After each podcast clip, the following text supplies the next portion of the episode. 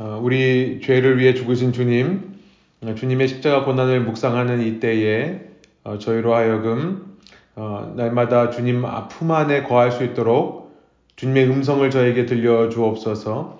주님의 음성이 없이 우리를 고아처럼 두지 마시고 우리를 방황하는 길 잃은 양처럼 두지 마시고 우리에게 선한 목자의 음성을 날마다 들려 주셔서 그 음성을 듣고 따라가는 저희의 삶 되게 하여 주시고 그 음성을 듣고 따라갈 때에 우리 죄 위에 위에 십자가 지신 주님, 그 주님처럼 우리도 우리의 십자가를 지고 우리 자신을 부인하며 주님을 따라가는 참 제자의 삶을 살아내는 저희 각자 되게 하여 주옵소서. 우리의 힘만으로 부족하오니 성령 하나님께서 이 시간 저희의 마음속에 말씀하여 주시고 음성을 들려 주실 뿐만 아니라 우리에게 합당한 능력과 힘과 용기와 담대함을 허락하여 주셔서 주님의 때와 주님의 방법과 주님의 시간표를 의지하며 기다리고 인내할 줄 아는 저희들 되게 하여 주시며 우리의 뜻보다 주님의 뜻을 더 귀하게 여기고 그 뜻을 이루기 위해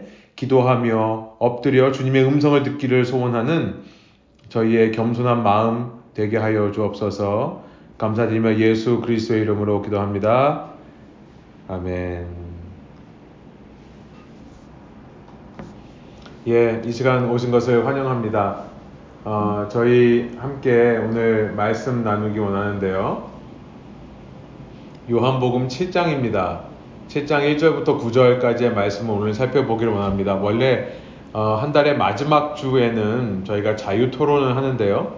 지난주에 어, 못해서요. 오늘은 어, 지난주에 했어야 될 내용을 저희가 함께 나누고 자유 토론은 어, 다음 주에 하겠습니다. 그래서 이제 어, 4월 달부터는 저희가 첫 주에 자유 토론을 하는 걸로 그렇게 해보면 좋을 것 같아요. 예, 여러분이 마지막 주가 더 좋다고 생각하시면은 4월 달에는 첫 주 마지막 주 해도 되고요. 예, 어쨌든 다음 주에는 저희가 자유 토론을 하겠습니다. 그래서 오늘 강의 내용을 들으시고 어, 요약해 주실 분을 요약해 주실 분을 한 분 선정하도록 하겠습니다. 이 수업 듣는 태도가 가장 어, 안 좋으신 분을 제가 선정해서 끝에 지정하도록 하겠습니다. 예, 농담이고요. 예. 어, 요한복음 오늘 7장 1절부터 9절인데요. 초막절 내 때가 아닌 너희의 때라는 예수님의 6절 말씀을 중심으로 어, 우리 말씀 나누기 원합니다. 요한복음 7장 1절부터 9절인데요. 이 시간 여러분 마이크를 켜시는 분들은 켜주시고 함께 하나님 말씀 한번 같이 읽어보겠습니다. 1절부터 9절까지 저와 여러분이 한 절씩 번갈아 가면서 읽고 마지막 9절은 함께 읽도록 하겠습니다. 아, 제가 먼저 1절 읽도록 하겠습니다. 1절입니다. 그 뒤에 예수께서는 갈릴리를 두루 다니셨다. 유대 사람들이 자기를 죽이려고 하였으므로 유대 지방에는 돌아다니기를 원하지 않으셨다. 그런데 유대 사람의 명절인 초막절이 가까워지니 예수의 형제들이 예수께 말하였다. 형님은 여기에서 떠나 유대로 가셔서 거기에 있는 형님의 제자들도 형님이 하는 일을 보게 하십시오. 알려지기를 바라면서 숨어서 일하는 사람은 없습니다. 형님이 이런 일을 하는 바에는 자기를 세상에 드러내십시오. 예수의 형제들까지도 예수를 믿지 않았기 때문이다. 예수께서 그들에게 말씀하셨다. 내 때는 아직 오지 않았다. 그러나 너희의 때는 언제나 마련되어 있다. 세상이 너희를 미워할 수 없다. 그러나 세상은 나를 미워한다. 그것은 내가 세상을 보고서 그 하는 일들이 악하다고 증언하기 때문이다. 너희는 명절을 지키러 올라가거라. 나는 아직 내 때가 차지 않았으므로 이번 명절에는 올라가지 않겠다. 우리 마지막 절 함께 있습니다. 이렇게 그들에게 말씀하시고 예수께서는 갈릴리에 그냥 머물러 계셨다. 아멘. 예, 우리 지난 6장을 통해서 어, 예수님의 이 계시라고 하는 것은 단지 눈에 보이는 오병이어의 기적이 아니었다는 것을 살펴봤습니다. 아, 예수님은 오병이어보다 오병이어 뒤에 숨어 있는 어떤 말씀을 우리에게 알려주시기 원했던 것 같아요. 계시라고 하는 것, revelation이라고 하는 것, 예수님의 계시는 예수님의 음성을 통해 주어지는 것이지 결코 눈에 보이는 빵을 쫓아서 주어지는 것이 아니다라는 것을 6장을 통해 배웠습니다. 그러니까 오병이어 자체가 예수님의 계시 방법이 아니었다는 거예요. 예수님의 계시는 그 이후에 이루어 이어진 말씀에서 그 계시가 드러납니다. 지난 시간 우리 그 말씀을 사모하는 마음이 우리 속에 있는가를 살펴봤었죠. 예수님의 눈에 보여주시는 표적이 아닌 그 뒤에 숨어 있는 예수님의 말씀, 그 예수님의 음성 듣기를 사모하는 마음이 있다면 오직 그것만이 우리의 구원의 확신이 된다라고 하는 것을 우리가 살펴보았습니다. 그렇죠. 구원의 확신, 우리가 어디서부터 그 구원의 확신을 얻냐면 베드로의 말씀입니다. 영생의 말씀이 주님께 있는데 우리가 어디로 가겠습니까? 라고 했던 베드로의 고백. 바로 거기서부터 우리는 우리의 구원의 확신을 찾는다라고 했습니다. 우리가 우리의 자신의 구원을 확신하는 유일한 방법은 하나님의 말씀을 사모하게 되는 마음이 있다는 겁니다. 놀라운 것은요, 예수님께서 말씀이 아닌 눈에 보이는 이 빵으로 오병여의 기적을 행하셨을 때에는 수많은 무리가 예수님을 알아보고 따랐습니다. 그러나 6장 2절 여러분 성경책을 펴시고 있으신 분들은 함께 어, 다시 한번 6장을 보시면요. 6장 2절과 6장 26절에 보면 예수님께서 분명하게 말씀하십니다. 그들이 눈에 보이는 빵을 보고 예수님을 따른 것은 믿음이 아니었다라고 말씀하셨어요. 그것은 단지 빵으로 배불렀기 때문이다라고 26절 말씀하십니다. 예수님은 이 오병이어의 기적을 행하시고 나서 이어서 이제 말씀하십니다. 6장 35절 또 48절에 내가 바로 하늘에서 내려온 생명의 빵이다라고 말씀하세요. 눈에 보이는 것이 아닌 이렇게 말씀으로 계시했더니 그 말씀 앞에서 6장 66절 요한복음의 666이라고 불리는 6장 66절을 보니까 수많은 무리들이 더 이상 예수님을 따르지 않습니다. 예수님을 떠나가요. 눈에 보이는 계시만을 쫓은, 쫓은 것은 참 믿음이 아니라는 것을 다시 한번 확인하게 되면, 되는 대목이었습니다. 믿음이란 오직 귀에 들리는 말씀만을 듣고 따라가는 것, 그 음성 듣기를 사모하는 것이 믿음이다. 여러분 그 말씀이 우리 귀에 들려지는 것이 바로 계시입니다. 계시라고 하는 것은 뭔가 대단한 환상과 비전을 보는 것이 아니라 그 주님의 음성이 내 귀에 들려지는 것이죠. 이 계시가 우리에게 나타날 때 인류에게 이 계시가 나타날 때 인류는 정확히 두 부류로 갈라집니다. 이것이 6장의 내용이었습니다. 한 부류는 그 말씀을 사모해서 영생의 말씀이 주님께 있사오니 우리는 주님을 떠날 수 없습니다라는 고백이 나오는가 반면에 다른 부류의 사람들은 예수님을 떠나게 된다. 더 이상 눈에 보여지는 것이 없으니 떠나게 된다라는 거예요. 우리의 믿음은 시각의, 시각적인 것이라기보다는 청각적이라는 것을 다시 한번 생각해 보게 됩니다. 어, 이것이 6장의 내용이었는데요. 이제 7장의 내용은 이때로부터 약 6개월이 지난 시점인 것 같습니다. 왜냐하면 6장 2절에 이런 표현이 나오기 때문에 그래요. 유대 사람의 명절인 초막절이 가까워졌다. 아, 다시 6장으로 가보시면 6장 4절에 보면 6장의 배경은 언제, 어디였습니까? 언제였습니까? 6월절이 가까운 때라고 6장 4절에 말씀하시죠. 그러니까 6장의 배경은 6월절이었고 이제 7장의 배경은 초막절이라는 명절이었다는 것을 알게 됩니다. 유대인들은 지금 우리 지금 이번 주가요 이 고난 주간 부활절 전에 일주일을 고난 주간이라고 하는데 이 고난 주간이 유대인에게는 6월절 기간입니다. 다른 말로 무교절이라고 하는데요. 이 무교병을 먹는다고 해서 무교절이라고도 하는데요. 그러니까 유대인의 6월절은 어, 유대인의 달력으로는 1월인데요. 우리 달력으로는 한 3, 4월을 왔다 갔다 합니다. 이것이 이제 어, 그 음력이기 때문에 그렇죠. 루나 캘린더기 때문에 어, 지금 우리 양력하고 좀 차이가 있습니다만 3, 4월 달에 있는 명절이 유대인의 가장 큰 명절이라고 하는 6월절이고요. 이 초막절이라고 하는 것은 이 6월절만큼이나 큰 명절인데요. 6개월 후인 어, 유대인의 달력으로 7월, 어, 우리 달력으로는 9월 혹은 10월입니다. 어, 이때 있는 절기가 초막절 혹은 장막절이라고 하는 Feast of Booth라고 하기도 하고요. Feast of Tabernacle이라고도 하기도 합니다. 이 초막절 혹은 장막절이라는 절기가 이 절기예요. 이 장막절과 유월절 그리고 오순절 이 세 가지 절기는 유대인의 3대 절기라고 합니다.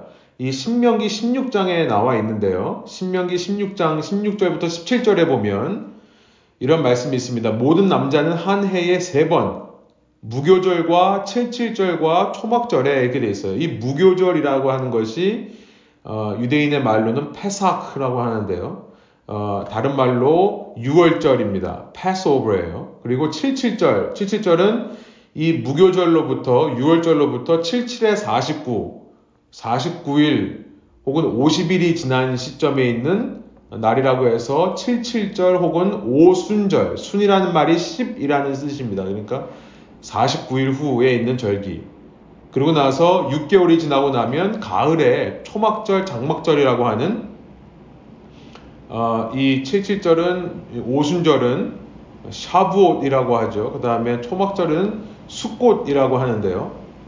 이 세 가지 명절이 3대 명절입니다. 이때 모든 유대인 남자는 하나님이 택하신 곳이라고 되어 있습니다.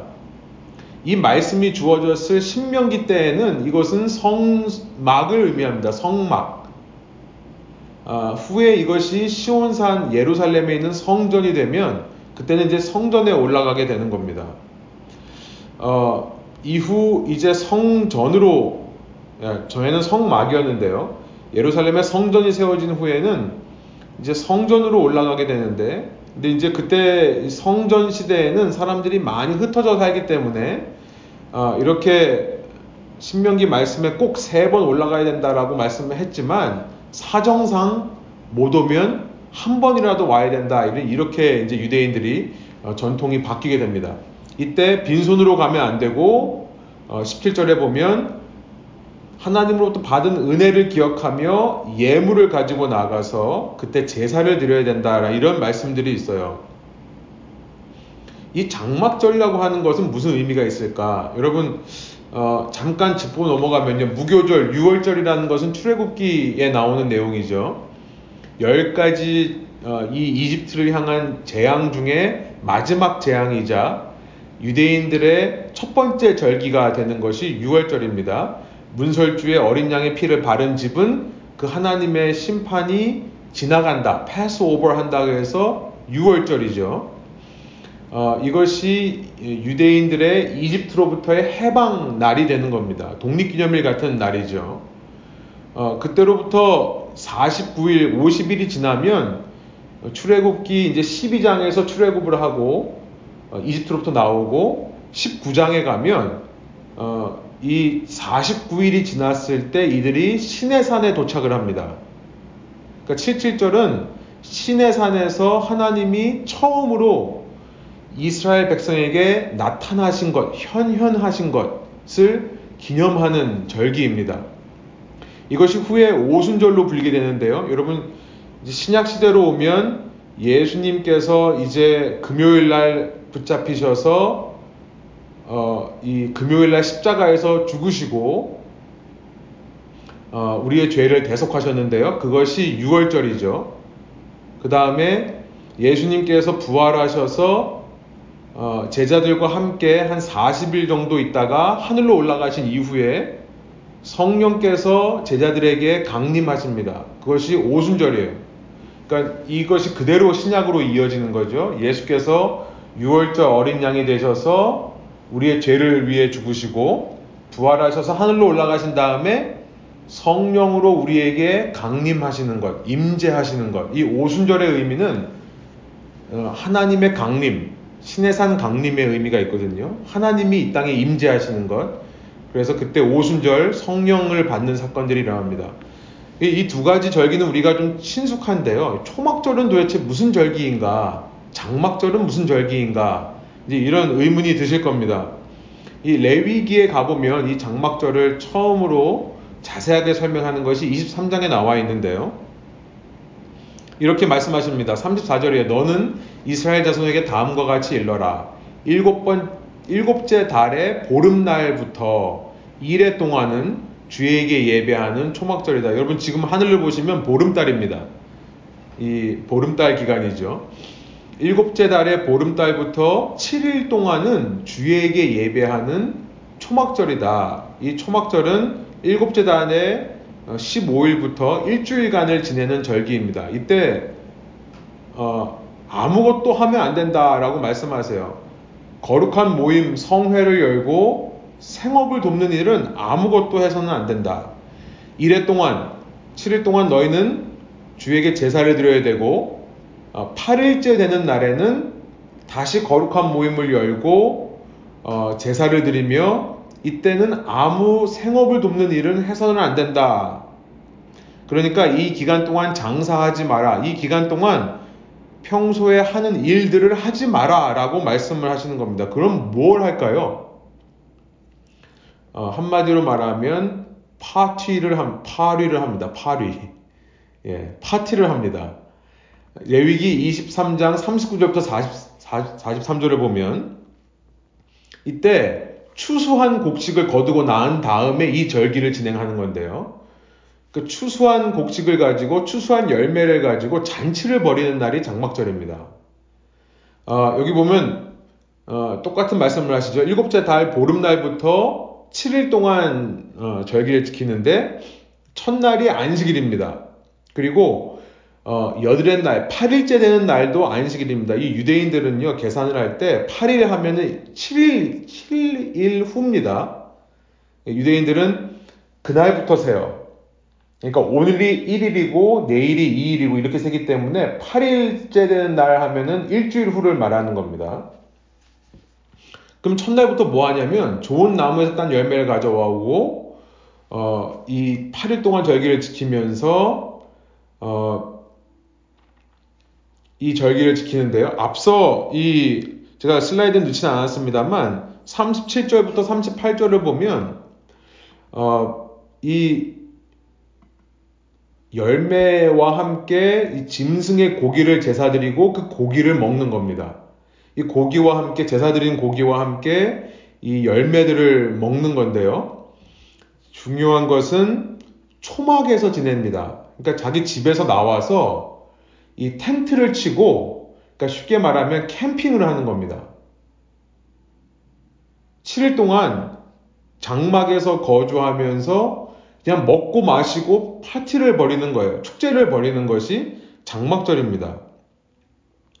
왜 이런 장막절을 지키는 걸까? 이것이 무슨 의미가 있을까요? 43절에 그 의미가 있습니다. 이렇게 하여야 너희 자손이 내가 이스라엘 자손을 이집 땅에서 인도하여 낼 때에 그들을 초막에서 살게 한 것을 알게 될 것이다. 아, 이 모든 행위가 기념하는 한 가지가 있다는 겁니다. 그것이 뭐죠? 40년간 광야 생활을 기념한다는 겁니다. 40년간 광야 생활을 기억하게 하는 의미가 있다는 겁니다. 이스라엘은 과거 캠핑을 일주일만 한 게 아니라 40년 동안 캠핑을 한 적이 있었습니다. 시내산에서 이 약속의 땅 가나안을 향해 떠날 때부터 이들은 이 성막을 중심으로 텐트를 치며 살았었습니다. 야영 생활을 한 거예요. 민수기 9장에 어, 그 장면이 나오는데요. 9장 15절입니다. 민수기 9장 15절 세 번역이에요. 성막을 세우던 날 구름이 성막 곧 증거계가 보관된 성막을 덮었다. 여러분 출애굽기 마지막이 이걸로 끝나죠. 출애굽기 마지막 40장이 그렇게 모세가 시내산에서 받은 그 설계 도면대로 성막을 제조했더니 그 성막 위에 하나님의 영광이 구름처럼 임하고 끝남, 끝납니다. 민수기 9장 15절은 그것을 이어가는 겁니다. 어, 그 성막을 세우던 날 구름이 성막 위에 덮이는데요. 저녁에는 그 성막 위에 있는 구름이 불처럼 보였으며 아침까지 계속 불로 있었습니다. 그리고 나서 낮에는 구름이 되는 겁니다. 밤이 되는 불이 되고. 여러분 우리가 40년 광야 생활할 때 주님께서 불기둥, 구름기둥으로 인도하셨다고 하는데 기둥은 한 가지밖에 없습니다. 한 기둥이 낮에는 시원한 구름기둥이 되고 밤에는 따뜻한 불기둥이 되는 겁니다. 하나님께서 이렇게 인도를 하셨어요. 그러니까 이 성막이라는 텐트가 세워지고 하나님을 예배하는 이동식 예배 초소입니다. 성막이 세워지자 그 위에 구름 기둥이 임하는데요. 그 성막을 중심으로 해서 동서남북 이스라엘 12지파가 세 지파씩 동서남북 진을 칩니다.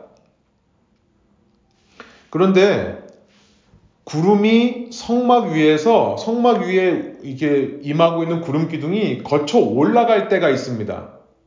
그러면 그때 이스라엘 자손이 뭘 합니까?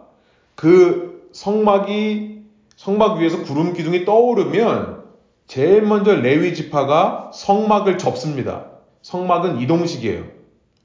그래서 접고 이동하는 뭐 이 지성소 안에 있는 속죄제부터 다 들고 갈 수 있게 돼 있어요. 접고 들고 이동할 준비를 하는 겁니다. 그러면 레위 지파가 성막을 쌓는 걸 보면 나머지 열두 지파가 뭘 합니까? 자기네 텐트를 다 쌓는 거예요. 그리고 갈 준비를 합니다. 그러면 그 구름이 떠올라서 앞으로 전진하면 모든 사람이 성막을 들고 자기 텐트를 들고 그 구름을 따라가는 겁니다. 그러다가 구름이 어느 한 장소에서 내려앉길, 앉을 기색이 보이면요. 구름이 내려앉을 때 가장 먼저 레위 지파가 그 구름이 내려앉을 곳에 성막을 다시 펴니다. 성막이 펴지는 것을 보면 이스라엘 자손은 바로 유대 지파부터 시작해서 동서남북으로 어, 네 지파씩 아 죄송합니다 세 지파씩 열두 지파가 자기 텐트를 쫙 피는 거예요. 그걸 한번 상상해 보세요. 대단하죠. 그런데요, 민수기는 계속해서 이렇게 말합니다. 구름이 어떨 때는 오랜 기간 동안 한 곳에 머물러 있었다. 그럼 되게 편하겠죠. 여러분 캠핑 가보셔서 알겠습니다만, 우리 은하자매님 아마 잘알것 같아요. 캠핑 도사 하시거든요. 근데 이 캠핑 가서 알겠지만 이거 캠핑 텐트 접, 접었다 폈다 하는 거 쉬운 일이 아니죠. 또 아이들까지 있으면 더 쉽지 않습니다. 그런데 몇 달 한 곳에 있으면 편해요. 근데 이 민수기 9장 20 19절에 보면은 몇 개월만이 아니라 20절에 보면은 며칠만 머물 한 곳에서 머물 때가 있었대요. 21절은 심지어 구름이 하루 만에 다시 떠오른다는 얘기입니다. 저녁 때 한 곳에 스탑했다가 그래서 다 피고 나서 그날 밤에 자고 나면 갑자기 아침에 떠오르는 거예요. 그러면 이 모든 백성들이 다시 텐트를 접고 이동을 하는 시기입니다. 22절에 보니까 때로는 또 한 곳에 어, 이틀, 한 달 혹은 몇 달씩 머물러 있을 때가 있습니다. 그러면 또 아무리 그 장소가 좋지 않은 장소라 하더라도 구름이 머물러 있으면 계속 거기 머물러 있는 거예요. 여러분 무슨 훈련을 하는 겁니까? 이 광야 40년의 훈련이 무슨 훈련이죠? 예. 23절입니다. 민수기 9장 23절. 이 훈련을 하는 겁니다. 이렇게 그들은 주님의 지시에 따라 진을 쳤고 주님의 지시에 따라 말씀을 떠났다. 여기 지금 지시를 커맨드라는 말을 번역한 건데요. 말씀이란 뜻입니다. 주님의 명령에 따라 진을 쳤고 주님의 명령에 따라 길을 떠났다. 그들은 주님께서 모세를 시켜 분부하신 대로 주님의 명령 말씀을 지켰다. 무슨 훈련입니까? 광야의 야영 생활, 광야의 텐트 생활은 철저하게 하나님의 말씀을 따라 사는 훈련이었던 겁니다. 하나님의 명령대로만 행하는 훈련하는 그 시간이 광야의 생활이었어요. 장막절은 바로 그것을 기념하는 절기입니다. 여러분 이렇게 길을 떠나서 이 이스라엘이요 과거 이스라엘이 약속의 땅에 도착합니다. 그런데 거기서 12명의 스파이를 보내죠. 12명의 스파이가 며칠 동안 정탐을 합니까? 40일 동안 아주 자세하게 가나안 땅을 정탐하고 돌아와요. 그런데 그 중에 10명이 우리는 이 땅에 들어가면 죽는다라는 보고를 합니다. 그때 하나님께서 그들의 불순종에 노하셔서 내가 너희들을 들어가라고 하는데도 너희는 못 들어간다라고 하니까 너희가 내 말을 듣지를 않으니까 40일 정탐 기간을 하루를 1년으로 계산을 하셔서 40년 동안 못 들어가게 하십니다. 40년 동안 이 원리로 이스라엘이 광야에서 산 거예요. 신명기 1장 2절을 보면 그 시내산으로부터 가데스 바네아라고 하는 그 가나안 입구까지는 걸어가면 열 하루 만에 갈 수 있는 길이라고 해요. 무슨 말입니까? 내가, 내가 맘먹고 걸어가면 11일 만에 들어갈 수 있는 그 길을 40년 동안 헤맸다는 거예요.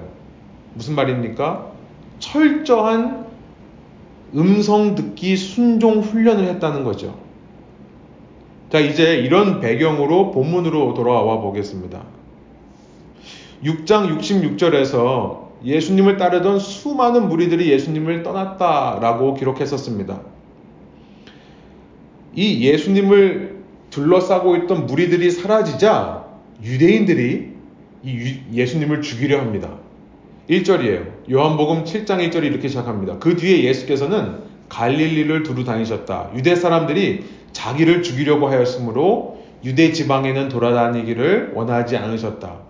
이제 예수님을 둘러싸고 있던 방패 같던 그 군중들이 사라지니까 이제 본격적으로 유대인들이 예수님을 죽이려고 해서 예수님께서 유대 지방, 예루살렘에 있는 유대 지방에는 못 가시고 고향이었던 갈릴리 근처만 다니신다라는 거예요. 예수님께서 무서워서 이러시는 겁니까? 아니죠. 예수님께서 왜 유대 지방으로 가기를 원하지 않으셨을까요? 이제 6절에 말씀하시는 것처럼 아직 예수님의 때가 아니었기 때문입니다. 아직은 그들에게 잡혀 죽으실 수 없기 때문에 그래요. 그런데 유대 사람의 명절인 초막절이 가까워지니 예수의 형제들이 예수님께 말합니다. 형님 여기 계시지 말고 유대로 가셔서 거기에서 여기서 하셨던 일들을 한번 해보십시오. 그러면 거기에도 이 번역을 거기에 있는 형님의 제자들이라고 번역을 했는데요. 어떤 의미가 있냐면 거기에서 제자들이 생길 겁니다. 그러면 그들로 하여금 형님이 하시는 일이 무엇인지를 알게 하십시오. 보게 하십시오. 라는 의미예요. 알려지기를 바라면서 숨어서 일하는 사람은 없습니다. 형님이 이런 일을 하는 바에는 자기를 세상에 드러내십시오. 이 예수님의 형제들 야고보와 유다를 비롯한 예수님의 이복 동생들입니다. 배다른 형제들이에요.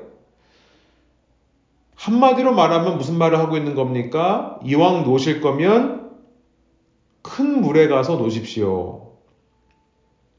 여기 지방 작은 물에서만 기적을 하지 마시고 큰 물, 중심지로 가셔서 수도로 가셔서 상경해서 거기서 여기다 여기서 하던 것들을 하면 금방 제자들이 생각할 것이고 그들이 형님을 믿게 될 것이 아닙니까? 그러면 지금 형님 형님 주의를 따르던 사람들이 다 이렇게 떠나버렸는데 그 떠난 사람들을 충분히 보충하실 겁니다. 라는 말을 하는 거죠. 세상에 드러내라. 무슨 말입니까? 출세해라. 라는 말이에요. 출사표를 던져라. 겉으로 보기에는 이 이복형을 정말 위해서 하는 말처럼 보입니다만 혹시라도 형이 사람들이 떠난 후에 쓸쓸해 하는 것은 아닌가 외로워하는 것은 아닌가 아마 그런 마음이었겠죠. 이, 이 형제들이요. 저는 마리아의 가정교육을 믿습니다. 그런 마음으로 얘기하는 걸 거예요. 그런데 5절은 분명하게 말씀하고 있습니다. 이걸 이렇게 말한 이유는 예수의 형제들까지도 예수를 믿지 않았기 때문이다. 예수를 믿지 않았기 때문이다. 라고 말씀하고 있는 겁니다. 믿지 않았다. 6장에 말했던 것처럼 6장에 예수님을 떠나갔던 무리들처럼 그 형제들 역시 예수님의 행하시는 것을 눈으로만 본 겁니다. 예수님이 행하시는 육체적인 일들만 보고 형이 대단하다라고 생각했던 거예요. 참 믿음은 다시 말씀드리지만 참 계시라고 하는 것은 다시 말씀드리지만 이 땅에 있는 사람들을 정확히 두 부류로 나누는 것입니다. 예수님의 행하시는 일을 눈으로만 보는 사람들이 한편에 있고요. 예수님이 하시는 음성을 일 가운데서 예수님의 음성을 듣고 음성을 따라 행하는 또 다른 부류의 사람들. 예수님이 하시는 것을 눈으로만 보는 사람들은 불신앙의 사람들입니다. 겉으로는 이것도 신앙처럼 보이지만 이것이 분명히 불순종이라고 불신앙이라고 본문은 말씀하고 있습니다. 이 디트리히 본 회퍼가 말했던 값싼 기독교.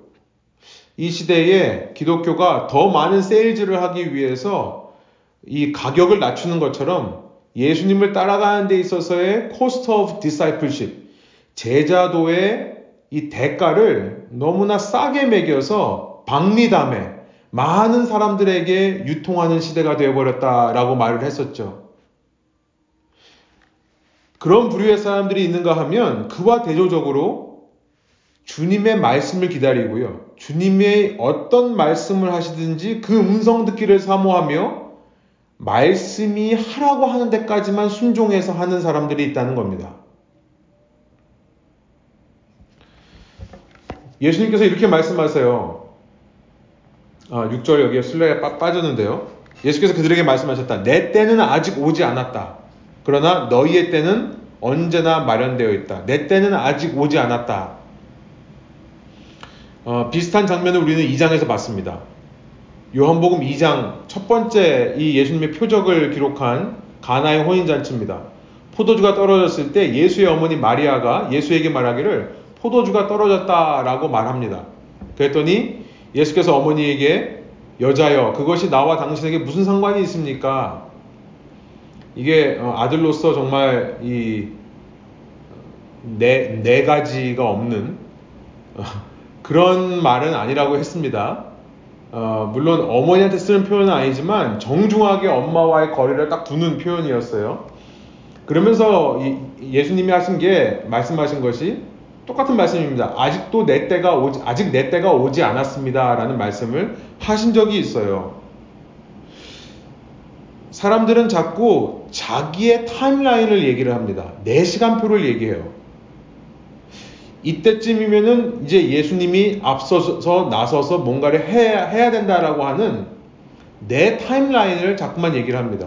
그런데 그런 사람들에게 예수님은 끊임없이 내 때는 내가 정하는 것이 아니라 하나님이 정하신 때가 있다. 아직 그때가 오지 않았기 때문에 나는 기다릴 뿐이다라는 말씀을 하셨던 겁니다.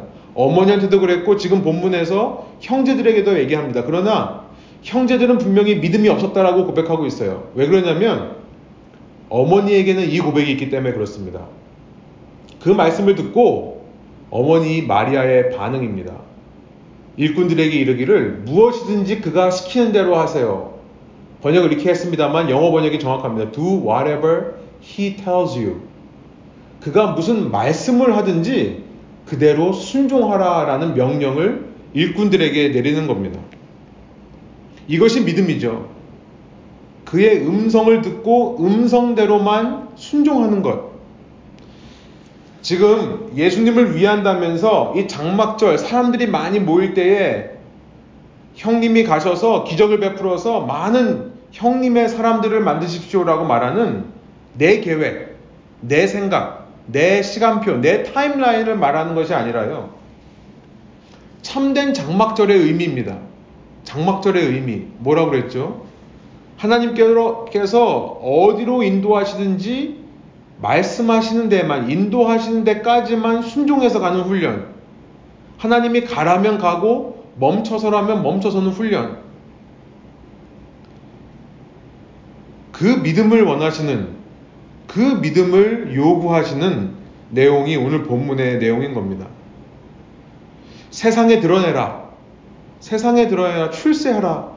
지금 아무 분위기 파악을 못하고 동생들이 예수님께 하는 말입니다.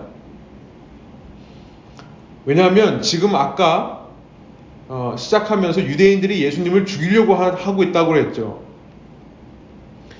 그 이유가 무엇이냐면 내가 세상을 보고서 그 하는 일이 악하다고 증언하기 때문이다. 너가 세상이라고 말하는 세상에 나가십시오 할 때 그 세상, 그 세상은 여러분 세상이라는 것이요 요한복음에서 하나님을 대적하는 세력을 나타내는 단어입니다. 그런데 놀랍게도 그 세상이 이 예수님을 죽이려고 하는 유대인들을 가리켜서 하는 말이 되는 겁니다. 세상은 다름 아닌 유대인들입니다. 스스로 하나님의 백성이라 하면서 스스로 하나님을 사랑한다라고 말하면서 가만히 보니까 자기 계획대로 움직이는 사람들, 자기 뜻, 자기 시간표, 자기 타임라인대로 움직이는 사람들인 겁니다. 그들을 보면서 악하다라고 말했기 때문에 그들이 지금 예수님을 죽이려고 하는 상황. 그런데 어떻게 유대로 올라가라는 말을 할 수 있는 겁니까? 여러분, 그러고 보면요. 이 요한복음에는요. 좀 특이한 점이 있습니다. 이 공관복음서와 비교했을 때 좀 특이한 점은 공관복음서에 모두 등장하는 내용들이 요한복음에는 굳이 생략된 경우들이 참 많이 있어요. 앞서 마태, 마가, 누가 세 복음서에 공통으로 나와서 누구나 알고 있을 내용. 그래서 이 요한 사도의 요한복음을 읽을 때 아, 이 내용이 나오겠지라고 하는 내용들이 빠져 있는 것들이 있습니다. 예를 들면 예수님께서 잡히시기 전날 밤 제자들과 성찬식을 했던 것이 공관복음서 모두에 나오는데 요한복음에만은 빠져 있습니다. 대신에 세족식이 들어가 있어요. 이 세족식이라는 것을 가만 생각해 보면 세족식을 통해 우리는 성찬의 더 깊은 의미를 생각하게 된, 됩니다. 그러니까 요한복음의 특징 중에 하나는 공간복음에서 말하는 한 사건을 좀 더 깊이 어, 그 내용을 이야기하기 위해 일부러 생략하는 경우가 있다는 거예요. 여러분 공간복음에 모두 등장하는 사건이 있었는데요. 그것은 뭐냐면 예수님께서 광야에서 40일 동안 시험받았던 사건입니다. 그런데 요한복음에는 빠져 있어요. 왜 40일 동안 시험을 받으셨을까요? 40일이 바로 이스라엘의 40년간 광야에서의 방황, 그것을 훈련, 그것을 의미하는 겁니다. 상징하는 거예요. 그런데 저는 지금 이 형제들의 말, 세상에 나가서 세상에서 드러내십시오. 유대에 가서 자기 이 형님의 하시는 일을 드러내십시오라고 하는 말이 마치 이 공관복음에 나와 있지만 유대 유대 아 요한복음에는 빠져 있던 그 유대 광야에서 40일 동안 시험 받았던 이야기를 대체하는 이야기가 아닌가라는 생각이 드는 겁니다. 이 마태복음 또 누가 누가복음에 나와 있는데요. 예수님께서 세 가지 시험을 받으시는데 특별히 누가복음에서는 이 세 가지 시험 중에 궁극적인 시험으로 마지막 세 번째 시험으로 이 시험이 기록되어 있습니다. 누가복음 4장 9절부터 12절 제가 세 번역을 한번 읽어볼게요. 악마는 예수를 예루살렘으로 이끌고 가서 성전 꼭대기에 세우고 그에게 말하였다. 내가 하나님의 아들이거든 여기서 뛰어내려 보아라. 성경 말씀을 이용해서 천사들이 너의 발을 받들어 너를 지키게 하실 것이다 라고 하였고, 어, 이런 말씀들을 인용하죠. 그랬더니 예수님께서 악마에게 대답하십니다. 성경에 기록하기를 주 너의 하나님을 시험하지 말아라 하였다. 이 마지막 세 번째 시험을 끝으로 악마가 이 사탄이 예수님으로부터 물러가게 되는 것을 누가복음이 기록합니다. 마태복음에서는 이것이 두 번째 시험이었는데요. 누가는 이것을 세 번째 궁극적인 시험으로 봤습니다. 무슨 시험일까요? 하나님을 시험하는 시험이에요. 하나님을 시험하는 시험. 하나님을 시험하는 게 무슨 의미일까요? 여러분, 광야 40년 기간 동안에 이스라엘이 넘어지고 또 넘어지고 실패하고 또 실패했던 시험이 바로 하나님을 시험하지 말아라 라고 하는 시험이었습니다. 그들은 끊임없이 하나님을 의심했어요. 왜냐하면 내 생각에는, 내 계획에는, 내 타임라인, 내 시간표에는 하나님께서 지금 이렇게 역사하셔야 될 거라고 생각했기 때문에 그런 거죠. 하나님의 인도하심을 신뢰하지 못하고 자꾸만 자기 시간표와 자기 뜻과 자기 계획을 들이대는 것. 바로 그것을 40년 광야 생활을 통해 하나님은 훈련하기를 원하셨던 것입니다. 지금 출세의 길을 말합니다. 그 출세의 길은 너무나 쉬운 길입니다. 예루살렘 성전 꼭대기에 가서 뛰어내려라. 뛰어내렸더니 하나님의 천사가 너의 발을 붙들어 주는 것을 그 예루살렘에 있는 종교인들이 본다면 그 사람들이 다 너를 인정할 거 아니냐. 그러면 그들 손에 붙잡혀 죽는 위험도 사라지지 않겠느냐라는 것이 사탄의 세 번째 궁극적인 시험이었습니다. 바로 이런 사고방식이 세상적인 사고방식입니다. 세상에 출세, 출세하는 사람들의 사고방식이 이겁니다. 7절에 보면 이 세상적인 사고방식은 분명히 악하다라고 말씀하세요. 분명히 악하다. 내가 세상을 보고서 그 하는 일이 악하다. 그 악하다라고 말하기 때문에 세상이 예수님을 미워합니다. 그러니까 우리가 예수님의 때를 기다리고 예수님의 말씀을 신뢰해서 그 말씀이 말씀한 것까지만 가고 말씀하지 않으면 움직이지 않을 때요. 그것이 세상으로 하여금 우리를 미워하게 하는 일이라는 거예요. 반대로 말하면 내가 예수님의 말씀을 기다리지 않고 내 뜻대로, 내 생각대로, 내 계획대로, 내 시간표대로 행동할 때 그것이 바로 예수님을 미워하는 일이 된다라는 말이 되는 거죠. 놀랍게도 세속적인 삶, 세상적인 삶을 추구하면요. 우리는 세상에서 미움을 받지 않습니다. 그러나 이 세상 속에서 예수님의 말씀을 듣기 원하고 예수님의 말씀을 기다리기 시작하면 부딪히는 게 너무나 많아지는 거예요. 요한복음 이제 후반부에 가면 세상에 대해서 예수님이 정확히 어떻게 보면 너무나 이분법적으로 말씀하시는 것이 있습니다. 요즘 세상 크리스천들이 별로 좋아하지 않은 말씀이에요. 우리는 어떻게 쓰든지 세상에서도 인정받고 주님으로부터도 인정받는 것을 추구하거든요.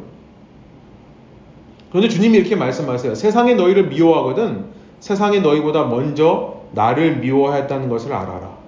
너희가 세상에 속하여 있다면 세상이 너희를 자기 것으로 여겨서 미워하지 않을 것이다. 사랑할 것이다. 그러나 너희는 세상에 속하지 않고 오히려 내가 너희를 세상에서 가려 뽑아냈으므로 세상이 너희를 미워하는 것이다. 여러분, 우리의 고민이 이거 아닙니까? 왜 예수님을 따라가려고 하는데 세상으로부터 미움을 받아야 하는가? 이 도시의 삶 속에서 도시가 추구하는 것을 같이 추구하면서 예수님 잘 믿는 방법은 없는 겁니까? 어쩌면 우리는 우리의 삶에도 자꾸만 이 예수님이 살아계시다고 하는 것을 세상을 통해 확인하려고 하는 일들이 너무나 많은 것 같습니다.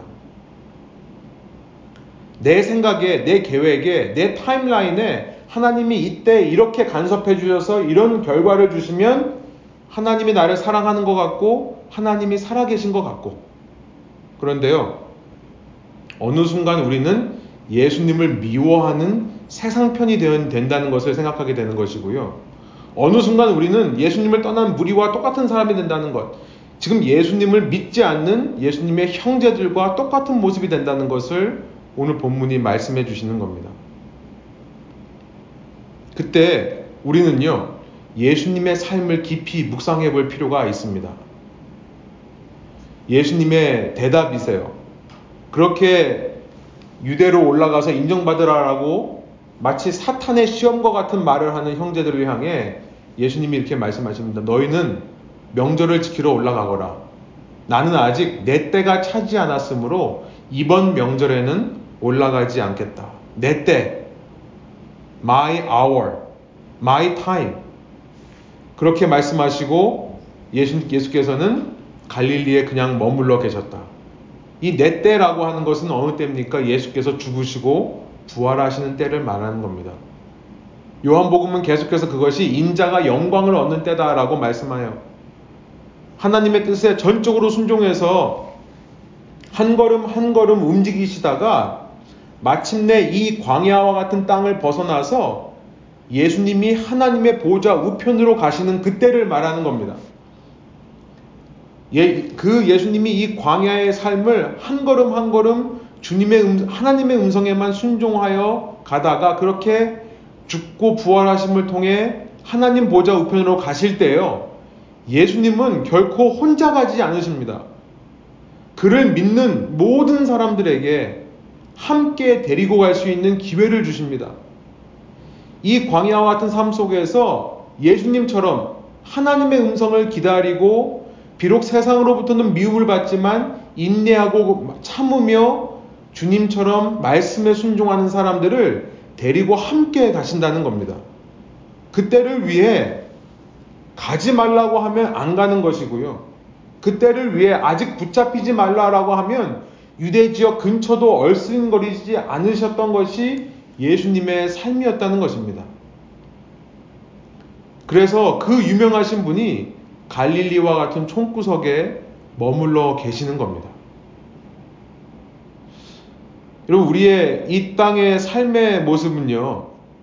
베드로 사도가 베드로후서 1장 13절 14절에서 이 육신의 삶은 장막의 삶과 같다라고 말합니다. 여러분 장막절의 참 의미는 무엇이냐면 그 장막과 같은 내 삶, 날마다 그렇게 텐트를 접었다 폈다 해야 되는 수고롭고 고된 삶. 그런데 그 삶을 자꾸만 내 뜻대로 하려고 하지 말고 이것이 장막절의 의미입니다. 자꾸 내 계획대로 하려고 하지 말고 내 시간표, 내 타임라인을 자꾸만 하나님께 들이대지 말고 그런 모든 인간적인 지혜와 인간적인 상식을 내버리고 정말 매 순간 말씀과 기도로 주님의 뜻을 확인하고 주의 음성을 듣고 나가는 삶을 사는 것인가? 여러분, 이것이 정말 습관이 되어야 된다는 생각을 하게 됩니다.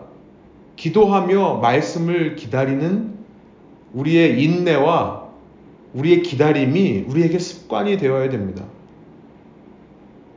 기도하며 내가 만날 수 있지만 말씀으로 허락하시면 만나는 거죠. 기도하며 내가 그냥 가서 말해버리고 싶지만 기도하며 허락하실 때까지 말하지 않는 겁니다. 내가 확 가서 그냥 질러버리고 살 수 있지만 기도하며 말씀하실 때까지 허락하실 때까지 머물러 있는 겁니다. 내가 무엇든지 추구할 수 있지만 내가 가지고 있는 리소스, 자원을 가지고 시간, 에너지, 뭐 자본을 가지고 뭐든지 할 수 있지만 기도하며 하나님께서 허락하실 때까지 기다리고 허락하시면 하는 어, 바쁜 도시 삶 속에 제 얘기를 먼저 하는 겁니다. 저에게조차 잃어버렸던 경건의 삶의 모습이 바로 이거라는 것을 다시 한번 말씀을 준비하며 깨닫습니다. 오늘 말씀을 준비하려고 하는데요. 또 막 심장이 아프더라고요. 그래서 아내한테 전화해가지고, 아, 나 오늘, 아, 이거 좀 힘든데, 어떻게 해야 되나. 얘기해가지고 오늘 못한다고 할까? 예, 저조차도 자꾸만 제 생각대로 하더라고요. 기도했습니다. 정말 여기 손에, 가슴에 손을 얹고 기도했어요. 하나님, 주님께서 말씀해 주시고 함께 해 주십시오. 어, 하나님께서 그냥 희미하게 아, 캔슬하는 거는 취소하는 거는 뜻이 아니다라는 생각을 주세요. 계속 아픈데요. 그래서 정신없이 말씀 준비하다 보니까 어느새 통증이 사라졌습니다, 지금. 신기해요. 아마 저부터 하나님께서 그 말씀을 하시는 것 같아요. 오늘날 이 땅의 삶을 보면요. 이 소셜 미디어의 세대 너무나 위험한 것 같습니다. 정말 악한 세대입니다. 지금 주님께서 말씀하시는 것처럼 7절에 말씀하시는 것처럼요. 아마 주님이 이, 이 시대 소셜 미디어를 보면 그 하는 일들이 악하다라고 말씀하실 것 같아요. 우리는 자꾸만 어떻게든지 타협점을 찾으려고 합니다. 이 시대의 이 경제, 자본주의 바라보시면 악하다고 하실 것 같아요. 왜냐하면 눈에 보이는 것 투성이기 때문에 그렇습니다. 우리가 이것을 인정해야 되겠습니다. 보다 보면 탐스러워지고 탐스럽다 보면 취하게 되어 있죠. 이 세 가지 보고 탐스럽게 하고 취하는 이세 가지가 바로 타락의 삼박자입니다. 창세기 3장, 6장에 동일한 동사들이 나와요. 보고 탐스럽게 하고 그 다음에 취하는 것. 이때가 정말 이런 것이 아닌가. 그냥 가만히 있는데 자꾸 소셜미디어를 통해서 누가 갖고 있는 걸 보니까 갖고 싶은 거죠. 누가 하고 있는 거 보니까 하고 싶은 거죠. 이런 시대 속에서 장막절은 어떤 의미가 있을까 생각을 해봅니다.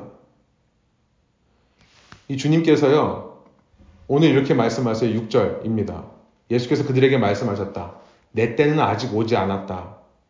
내가 이 장막과 같은 삶을 벗어날 때는 아직 오지 않았다. 그러나 너희의 때는 언제나 마련되어 있다. 너희의 때는 언제나 마련되어 있다. 저는 주님께서 이렇게 말씀하시는 것 같습니다. 너희의 때는 지금 장막절이다. 장막절이 상징하는 것은 그 믿음의 때를 말씀하시는 거다. 세상 일을 그만두고 온전히 하나님 앞에서만 머물며 하나님의 음성을 기다릴 수 있며 순종할 수 있는 그때. 우리의 일주일 168시간 중에 도대체 몇 분이나 우리가 그 시간일, 이, 그때가 있을까요? 이런 때가 언제가 있을까요? 세상 일을 그만두고 하나님 앞에서 그것이 무엇이든 간에 하나님의 음성을 구하고 기다리는 때, 기다리는 때는 확신의 시간이라고 저는 믿습니다. 기다리면 기다릴수록 확신이 더해가는 법입니다. 저는 너희의 때는 언제나 마련되어 있다라는 말씀에서 이런 적용을 해봅니다. 지나간 것은 지나간 대로 그런 의미가 있죠. 이전까지의 내 삶이 그러지 못했다 하더라도 그냥 지나간 것은 그대로 의미가 있다고 생각이 듭니다. 이제부터라도 매 순간 주님께 묻는 것을 이전보다 더, 어제보다 오늘 더 노력하고 추구하면 어떨까? 주님께 묻고 기도하며 말씀으로 확답을 구하는 그런 삶의 자세. 우리의 삶의 수많은 선택과 결정이 앞에 펼쳐져 있는데 정말 단 한 가지라도 가장 중요한 것부터라도 우리가 그런 시간을 가져보면 어떨까? 너희의 때는 언제나 마련되어 있다. 어, 물론 우리가 100%다 모든 경제 생활, 모든 우리의 이 소셜 미디어의 삶 속에서 모든 것을 다 하나님의 뜻대로만 할 수 있으면 얼마나 좋겠습니까? 그러지 못할 분명히 모습들이 있을 겁니다. 저는 주님께서 100%라고 말씀하시는 것 같지가 않아요. 최소한 어제보다 오늘 더, 오늘보다 내일 더. 매 순간 주님의 음성을 듣고 솔직하게 주님 앞에서 떳떳한 결정을 할 수 있는 그런 믿음의 삶을 원하시는 것이 아닐까. 여러분, 내가 그런 떳떳한 결정을 하면요. 남들을 보면서도 남들의 선택과 결정을 우리가 비관적인 자세로, 비판적인 자세로 바라보지 않을 수 있습니다. 결국 내가 그런 삶을 살고 있지 않으니까 남의 모습을 보면서 우리가 자꾸 판단하고 정죄하는 거예요. 쟤 정말 하나님 말씀 듣고 하는 거 맞아? 라고 하는 거죠. 오늘 우리가 주님 앞에서 최소한 내가 내 자신에게 떳떳한 주님 앞에 떳떳한 결정을 할 수 있다면 남들을 향해서도 우리의 신뢰가 점점 더 커져가지 않을까라는 생각도 해봅니다. 여러분, 이 말씀을 통해서 우리의 때가 지금 있을 수 있다는 것을 다시 한번 생각하시고요. 지나간 것은 지나간 대로, 그러나 앞으로 우리의 다가오는 삶 속에서 선택과 결정 중에서 이 정말 장막절의 의미를 되새길 수 있는 저와 여러분의 삶이 되기를 원합니다. 정말 주님의 음성을 구하고 그 뜻을 묻고 기다리며 주님께서 어, 말씀하실 때 가고 말씀하실 때 멈춰 설 수 있는 저는 즉흥적으로 결정하는 것을 그렇게 신뢰하지 않습니다.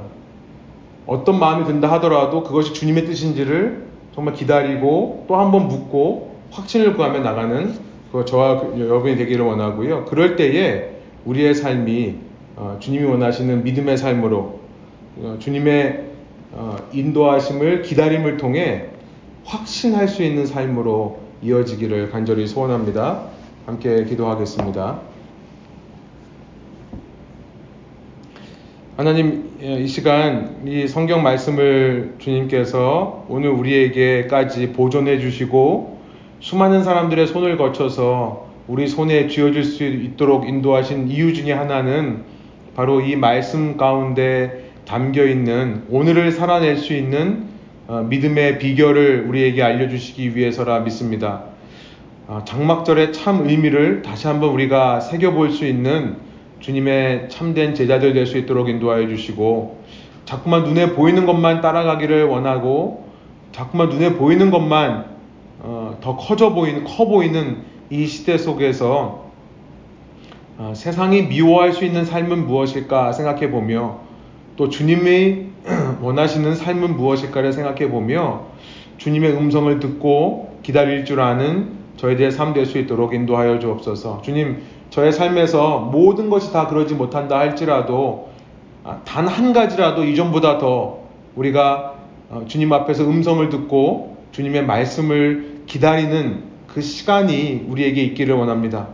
어, 우리의 모든 이 땅에서의 주어진 시간 속에서 그런 시간들이 조금 조금씩 더 커져간다면 그런 우리의 삶이야말로 주님께서 기뻐하시는 참 믿음의 삶, 제자의 삶인 줄 믿사오니 저희에게 함께 하여 주시고 이 시간 저희에게 구체적으로 성령께서 어떤 것을 결단해야 되는지를 이후의 시간 가운데 알려주시고 말씀하여 주셔서 합당한 결단과 순종이 있는 저희 각자의 삶 되게 하여 주옵소서. 무엇보다 주님의 때를 기다리는 사람들에게 세상이 알 수 없는 평안과 세상이 알지 못하는 기쁨을 허락하여 주셔서 주님을 기다리고 주님을 따라가는 삶이 얼마나 풍성한 삶인지를 믿고 체험할 수 있는 저희 각자 되게 하여 주옵소서 감사드리며 예수 그리스도의 이름으로 기도합니다. 아멘. 예, 어, 이 시간 말씀 들으시면서 좀 함께 나누고 싶으신 것들 나눠주시면 좋겠습니다. 아, 요 시간이 더 제가 나눈, 나눈 내용보다 요 시간이 더 유익한 것 같다는 생각이 많이 드는데요. 어, 여러분께서 좀 인풋을 주시고 함께 말씀해 주시면 좋겠어요.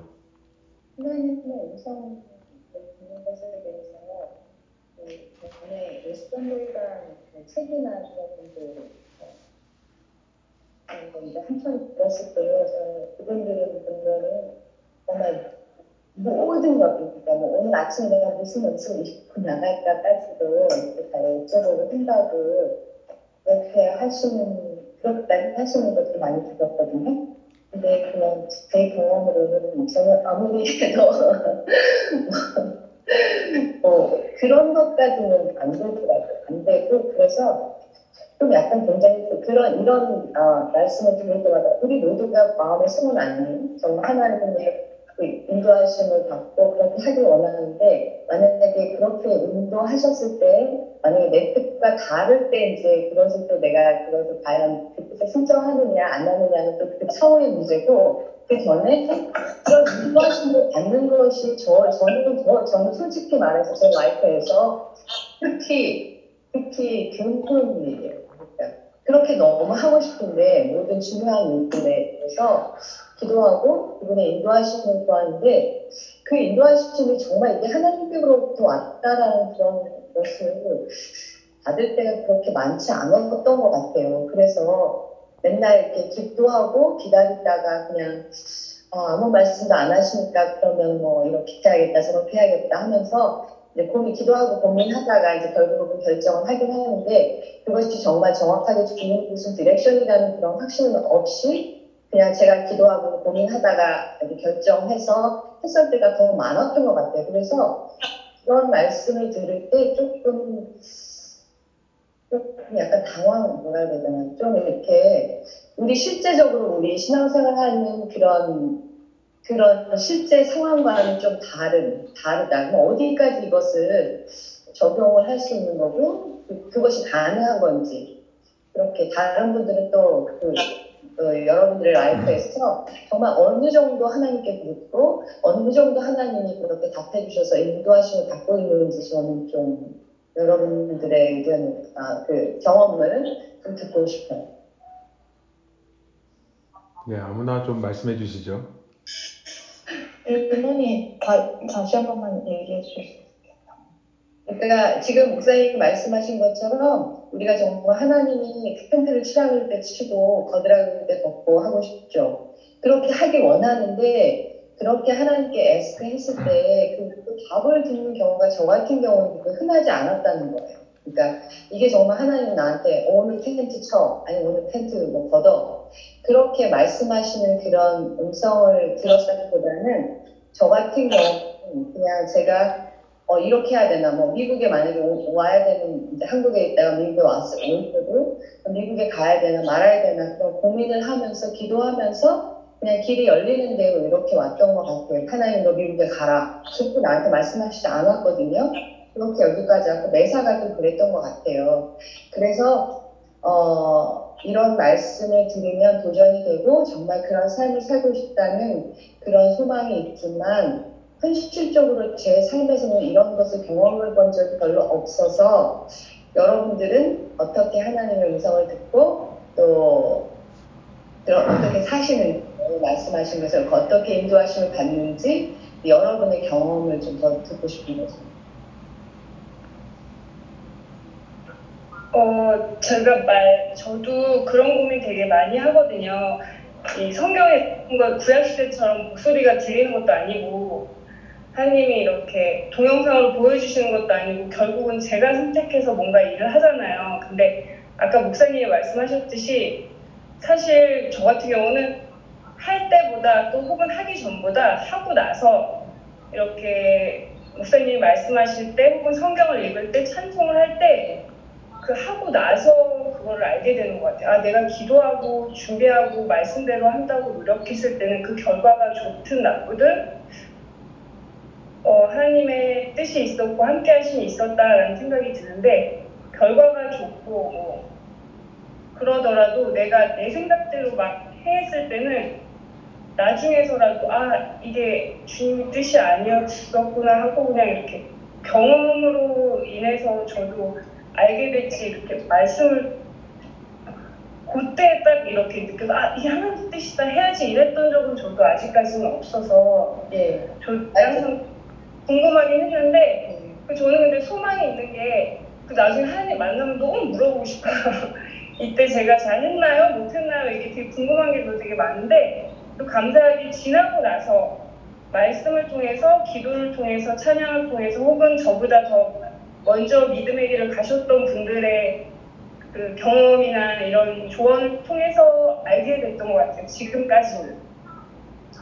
네, 저도 그 말씀에 정말 동의하는데, 그러니까 지금까지 이제 제가 살아온, 모태신앙으로 지금까지 살아온 그런 경험 속에서 제가 오늘 할 수 있는 고백은 내 삶의 모든 순간순간을 제, 내가 그때그때마다 정말 하나님께 묻, 지 못했던 때가 더 많았던 것 같고, 이렇게 왔지만, 결과적으로는 하나님이 그 모든 순간을 다 나, 인도하셨다. 내가 여기까지 온 것은 정말 내, 내 계획보다 훨씬 하나님께서 더 크게, 더 좋게 해주셨다는 것을 고백할 수는 있어요, 오늘.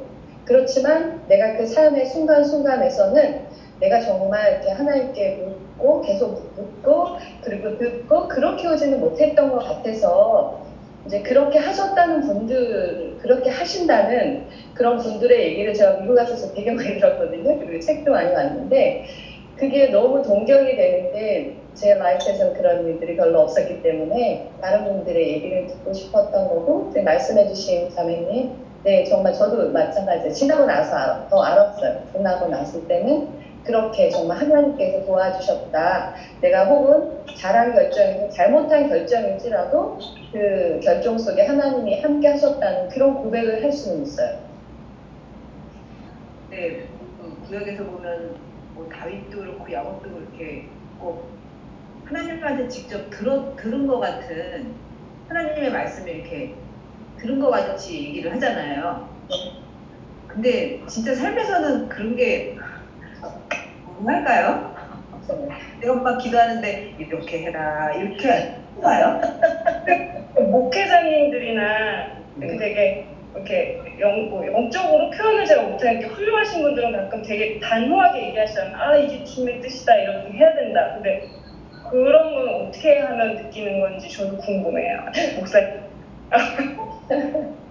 아니, 저희 그 남, 그러니까 저희 시어머니의 동생이 되게 뭐 이렇게 분이 말씀하시기는 영적으로 너무 맑으셔가지고 거의 꼭 이렇게 점쟁이 수준으로 말씀을 하세요.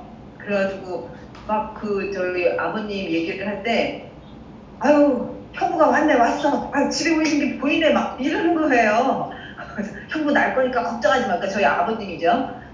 집으로 오는 거 내가 봤어. 막 이렇게 하는데 그분이 진짜 근데 되게 이렇게 말씀하시는 게 교회 안에서도 이렇게 이루어지는 일이 되게 많대요. 그래서 저는 그거 보고 진짜 부러운데 저것도 무슨 그냥 특별한 은사인가? 아니면 저분의 믿음이 정말 우리들보다 지나치게 좋아서 저는 하나님의 말씀이 다 들리는 건가?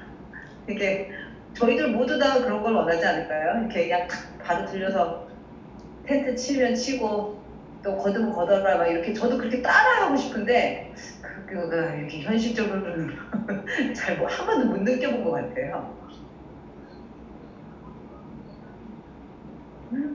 저는 그 좋아하지. 어, 진짜.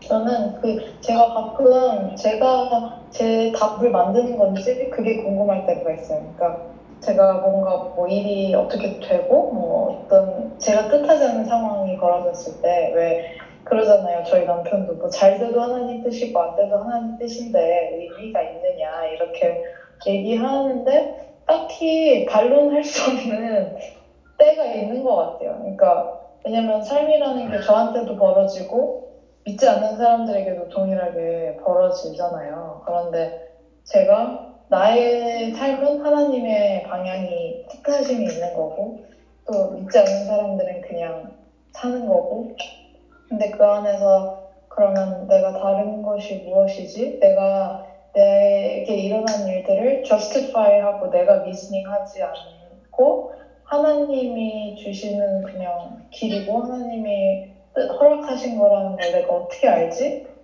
라는 부분은 아직도 헷갈릴 때가 많은데 그냥 저는 말씀으로 확인을 그래서 꼭 받으려고 하는 것 같은 같아요. 그러니까 그렇게 하지 않으면 뭐 감정적으로 휘둘릴 때도 많고 근데 사실 집사님 말씀하신 것처럼 이렇게 딱, 어, 딱 정확한 말씀을 주신다거나 아니면 뭐 저도 그렇게 받아 본 적은 없는데 이렇게 시간이 가면 뭔가 그냥 퍼즐 퍼즐 한 조각들이 그냥 맞춰지면서 어 그냥 아 하나님이 이게 뜻하시던 바였구나 라고 하면서 약간 한 1, 2%의 그냥 아 이거 내가 또 껴맞추는 건가 이런 솔직한 의심은 있는 것 같아요. 그런 생각을 하면서도. 근데 그냥 평안한 거를 항상 바라죠 뭐 극적인 예로 제가 인터뷰를 최근에 마지막 거를 끝까지 가고 떨어졌잖아요. 근데 그때 제가 내가 못해서 떨어진 걸 수도 있잖아요, 솔직히. 근데 제가 그때는 진짜 못했다고 생각을 안 했거든요, 그 인터뷰 보면서. 근데 어 그러면 이제 막 껴맞춰지는 거죠. 아 하나님 쉬게 하시려고 하였던 건가? 아니면 내가 정말 조, 그러니까 이너스퍼브 그르나퍼 캔디데이시 아니어서 떨어진 건가? 여러 가지 사실 possibility가 있는 건데 제가 막 혼자 자위를 하면서 아 그래 괜찮아 하나님이 나한테 그런 나의 모습 그러니까 제가 그 마음의 attitude를 뭘 어떻게 가져야 되는지 참 어려울 때가 많은 것 같아요. 예, 하고 싶은 얘기가 저는 너무 너무나 많은데 어, 다른 분들 좀 더 얘기하고 싶으신 거 있으시면 좀 얘기를 하시면 좋을 것 같기도 해요. 저는 인생에서 정확하게 말씀으로 응답을 해주신 경험이 딱 두 번 있었어요. 근데 그 경우는 이래도 되고 저래도 되는 상황이 아니었고, 진짜 배수의 질을 치고 죽느냐 사느냐 하는 그런 상황이었었어요. 그래서 그때는 아, 한번 기도를 해보고 하나님의 뜻을 알아볼까라는 게 아니라 죽게 아니면 살기로 매달렸을 때였어요, 그때는. 그때는 음식이 입으로 넘어가지도 못했고, 그냥 계속 금식하면서 하나님의 뜻이 뭔지 알려달라고. 근데 다른 거 말고 말씀으로 확인시켜달라고 때를 썼어요. 그렇게 때를 쓰고 작정을 하고 진짜 기다리고 기다리는데 그럴 땐 정확하게 말씀으로 누군가를 통해서 저한테 말씀을 하시더라고요. 근데 그 말씀을 딱 들을 때 누군가를 통해서 듣는 거니까 내 귀에 뭐 이래라 하나님이 하시는 말씀은 아니었지만 누군가를 통해서 내 귀를 딱 들려줬을 때 이게 하나님이 주신 답이라는 게 0.01% 의심이 없었어요. 그냥 그게 확, 아, 이거 대답이구나, 하나님 대답이구나 하고 그 말씀대로 그냥 했어요. 했더니 그렇게 했을 때 이게 어떻게 될 거라고 이 앞일이 이렇게 예상이 되지 않는 상황이었었거든요. 그런데 그냥 그렇게 했을 때 지나고 보니까 그게 정확한 대답이었더라고요. 근데 그게 탈길이었어요. 그런 경험이 저는 딱 두 번 있었어요. 인생에서 잊을 수 없는. 그래서 정말 내가 죽게 아니면 살기의 상황에서 말씀을 구할 때는 분명하게 말씀으로 알려주세요. 그런데 그거 말고는 이것도 되고 저렇게 해도 되고 뭔가 결정을 해야 되는 그런 상황에서는 말씀으로 응답을 받은 적이 없어. 네. 내 경험은 그랬어요. 예, 저는 우선은 어, 기본적으로는 이 시대에 우리가 하나님의 음성을 듣는 법 통로가 여러 가지가 있다고 생각을 해요. 기본은 말씀인데요. 그 말씀이 성경책을 통해서 직접 나에게 말씀하실 수도 있고 혹은 신앙인들을 통해 뭐 설교자나 신앙의 선배나 혹은 나하고 같이 관계가 있는 사람들을 통해 말씀으로 주어질 때도 있고요. 어, 여러 가지 경로가 있다고 생각을 해요. 어, 근데 이제 모든 경우가 예를 들어서 지금 말씀하신 대로 내가 내일 어떤 옷을 입어야 됩니까? 어, 말씀으로 확실한 확답을 주십시오. 예, 사실 그럼 뭐 갑자기 말씀이 무슨 파란색 들어간 말씀 뭐 푸른 푸른 초장으로 인도하시고 뭐 이러면 이제 아 푸른색이구나 이렇게 할 수는 없는 거잖아요, 그죠? 예. 음. 그래서 예 은하자매는 나중에 한번 이거 들어보세요. 먼저 지금 잠깐 나가셔야 된다고 그러네. 순장 순장님이 방문하셔가지고 예. 어 그런 그런 경우는 제가 보기엔 어 그러니까 모든 경우를 다 그렇게 할 수는 없을 것 같아요. 근데 이제 분명하게 하나님께서 어떤 확신을 주시는 계기는 분명히 있고요. 그 일은 우리가 만들어낼 수는 없는 것 같아요. 그러니까 내가 이거를 어 그냥 내 생각을 최면 걸듯이 해가지고 아까 이제 은하자매가 말했는데 내가 막 껴 맞추는 거라고 생각이 들면 그건 아닌 거예요. 그건 확실한 것 같아요. 그러니까 내가 이 생각을 하면서 아 이게 내가 내, 내 생각인가라는 생각이 든다면 그건 아닌 거예요. 저는 저는 그 생각해요. 대신에 어떤 게 있냐면 어, 이 우리가 이 예언이라고 하는 것이 에, 이제 점치는 것과 근본적으로 다른 것은 뭐냐면 점치는 거는 항상 미래에 어떤 일이 있을 거다는 것을 미리 아는, 아는 거거든요. 근데 성경에 나와 있는 예언이라는 거는 그런 종류의 말씀이 아니에요. 예언에 대해서 가장 정확하게 말씀하시는 것은 신명기에 있다고 생각하는데 신명기 18장에 보면 하나님의 예언이 어떤 건지를 딱 말씀하신 게 뭐냐면 어떤 사람이 하나님의 말씀을이라고 들은 것이 있다면 어떻게 그것이 진짜 하나님의 말씀인가 아닌가를 아는 한 가지 방법은 뭐냐면 그 일이 이루어지나 안 이루어지는가를 보는 것이다. 신명기 18장에 나와요. 그러니까 이방 사람들이 점치는 거는 그 일이 일어나기 전에 이렇게 이렇게 될 것이다 라고 예언하는 게 예언이거든요. 근데 성경에서의 prophecy, 그러니까 이 예언이라고 하는 것은 그런 종류가 아니라 어떤 일이 일어날 거라고 말씀을 주셨다면 그 일이 실제로 일어나는지를 보고 나서 그때서야 이것이 하나님의 예언이었다 아니었다를 알 수 있다는 거예요. 그래서 아까 이제 지금 어, 지금 이호순 주사님 또 김유미 자매님께서 말씀하신 것도 다 그런 내용인 것 같아요. 그러니까 지나고 나서 알게 되는 것들이 사실 진짜인 경우가 참 많아요. 그래서 그러면은 기도를 왜 해야 됩니까? 어차피 저희가 기도 안 해도 하나님 뜻대로 이루어져요. 기도해도 하나님 뜻대로 이루어져요. 기도는 내가 한다고 해서 하나님 뜻이 바뀌는 것은 절대 아니에요. 근데 지금 기도는 왜 해야 됩니까? 최소한 내 자신에게 그 확신을 줄 수 있는 통로가 되는 거죠.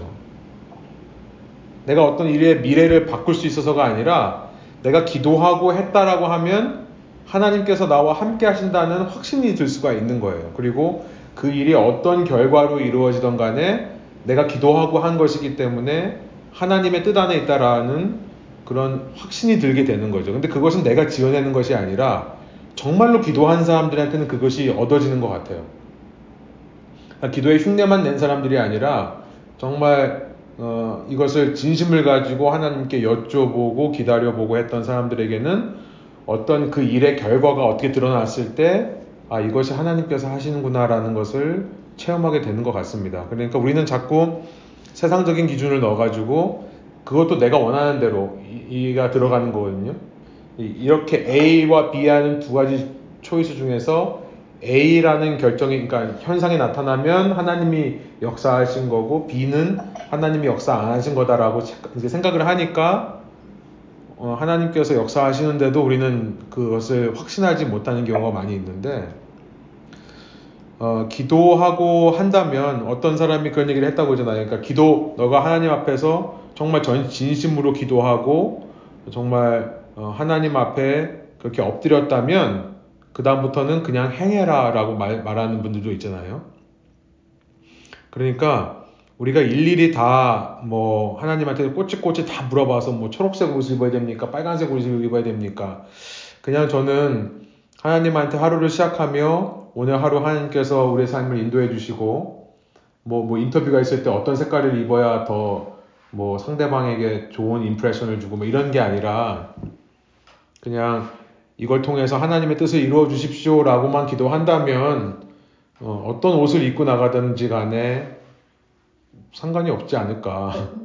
예, 그리고 그 결과를 어떤 결과가 일어나든 간에 내가 받아들일 수 있지 않을까. 이제 한 가지 더 보태고 싶은 거는 하나님의 말씀이 오는 경로 중에 말씀을 통해 오는데요. 아까 말씀드렸지만 성경 말씀을 통해 혹은 그 하나님의 사람들을 통해 뭐 목사건 친구건 누구건 하나님의 사람들을 통해 말씀으로 오는데 루터가 마틴 루터가 말한 세 번째 경로가 있습니다. 하나님의 말씀이 우리에게 오는 세 번째 경로는 루터의 표현으로는 trial and error예요. 시행착오를 통해 온다는 거예요. 그러니까 어떤 말씀이 하나님의 말씀이라 생각이 들었다면 이게 하나님의 뜻이다라고 말하지 말고 해보라는 거예요. 이게 이제 성경적인 거죠. 아까 신명기 18장에 나오는 했는데 하나님 뜻인 줄 알고 갔는데 아닌 경우가 있어요, 분명히. 음. 내가 생각에 아, 이건 하나님의 음성이 아니었구나. 근데 이런 trial error가 반복되다 보면 조금 더 하나님의 이 말씀에 민감하게 반응하는 이 성품이나 어떤 성향들이 길러진다는 거예요, 우리 속에. 그러니까 이제 목사님들 같은 경우에 어떤 분들이 정말 확고하게 이건 하나님 뜻이다라고 말씀하신 분이 있다면 아마 그런 과, 정을 통해 어떤 것들이 형성되었기 때문에 그런 얘기를 하시는 거라고 전, 저는 생각을 해요. 어, 뭐 그게 진짜냐 가짜냐 뭐 이런 걸 얘기하고 싶지는 않고요. 그분이 그렇게 말씀하신다면 예를 들어서 어떤 분이 나는 오늘 아침에 하나님께서 이 옷을 입고 나가라고 하셨다. 아마 그런 과정 속에서 그분이 형성하신 어떤 체험을 통해 그분만의 어떤 것일 것 같아요. 근데 그런 것들이 일방적으로 우리가 다 적용되지는 않고 어떤 부분에 있어서는 trial error를 통해 어, 그런 것들이 주어진 적이 있다. 저도 가만히 앉아 있다가 갑자기 한 생각이 저희 마음, 저는 이제 기도하는 중에 어, 그런 경우가 저도 몇 번 있었어요. 저는 막 죽을 죽는 사느니 하는 일은 아니었던 것 같은데 사역하면서 특별히 어, 내일까지 어, 떤 일이 일어나야 돼요. 아니면 오늘 예를 들어서 이런 경우도 있었어요. 오늘 아침부터 비가 엄청나게 와서 선교 사역을 감당할 수 없는 상황이에요. 근데 비가 엄청 오는 중인데 기도를 하는데 갑자기 비가 안 올 거다라는 확신을 주세요. 그래서 캔슬 하지 않고 그 일정을 그대로 그러니까 12시부터 시작해야 되는데 아침 9시에 기도했는데 그런 응답이 있어요. 3시간 내에 이거를 저희가 비 올 거를 대비하는 걸 바꿔야 되는데 바꾸질 않았어요. 근데 진짜 12시부터 비가 안 오더라고요. 뭐 그런 그런 경우 있잖아요. 그러니까 또 뭐 예, 하여튼 뭐 그런 경우가 많아요. 하여튼 뭐 예, 그런 게 있는데 어, 어, 많은 경우에는 또 틀린 경우도 있습니다. 이것이 하나님 뜻이라고 생각했을 때 막 밀고 나갔다가 보니까 나중에 보니까 아닌 거 그런 것도 있었고요. 그러니까 어떤 시행착오를 통해서도 하나님이 이제 그 사람에게만 어떤 객관적인 기준은 없고요. 그 사람을 형성해 가시는 과정 속에 시행착오로 하나님이 허락하시고 여러분과 저의 시행착오도 하나님의 계획을 바꿔놓을 수는 없다는 것을 믿기 원하는 거죠. 그러면 또 자유함이 있어요. 내가 비록 실패했지만 이것도 하나님의 뜻이었다라고 하는 것이 또 생각되니까 아 그럼 다음번에는 좀 더 하나님 뜻을 구해야겠다라고 그냥 이렇게 넘어갈 수가 있는 거죠.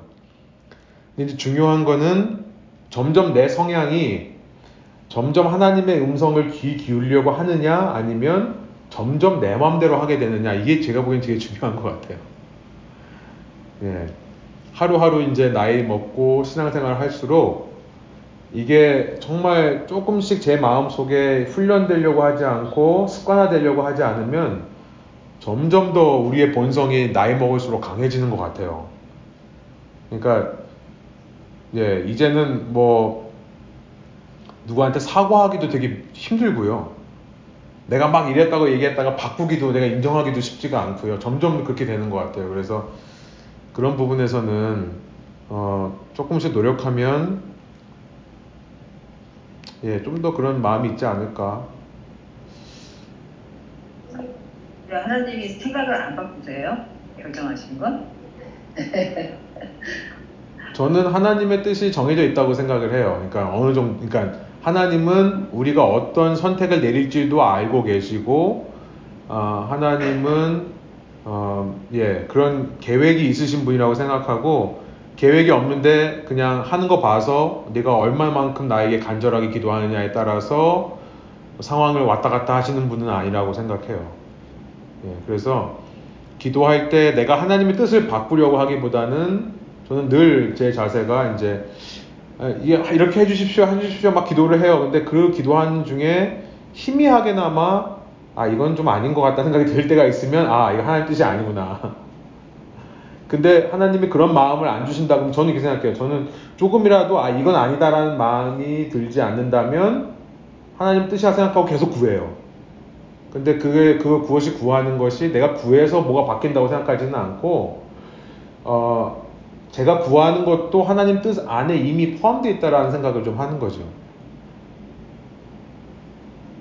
그러면은 그 성경에 왜 있는 사람이 없어서 멸망시키는데 그 누구지? 아브라함, 아브라함이 예, 소돔과 어, 고모라. 하겠냐, 뭐그 그런 내용이 그런 내용을 봤을 때 제가 그 니네들 이름 내가 봐줄게 뭐 이렇게 하시는데 그것도 다 그냥 미리 알고 계셨다는.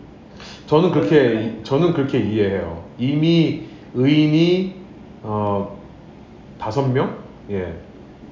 그러니까 이미 의인이 그렇게 있지 못하다는 걸 아시고서는 내가 의인 50이라도 발견하면 어, 하겠다. 또 아브라함이 그렇게 얘기할 것을 알고 또 그렇게 얘기하시는 게 아닐까.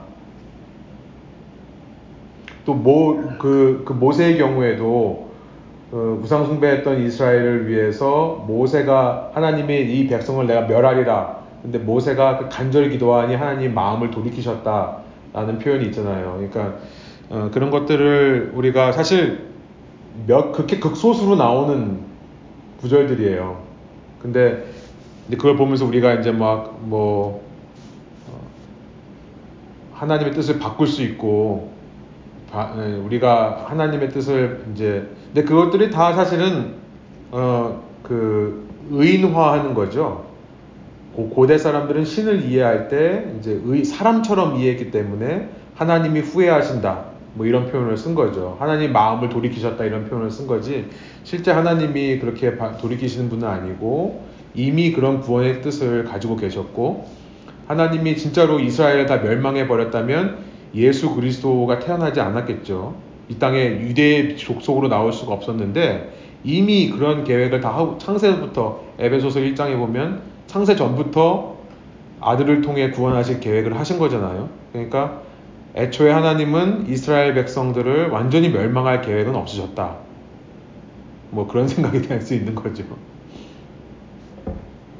기도하면 결과는 안 바뀌는데 그거는 들어주셨던 것 같아요. 내 마음이 바뀌게는 해주셨던 것 같아요. 그러니까 예.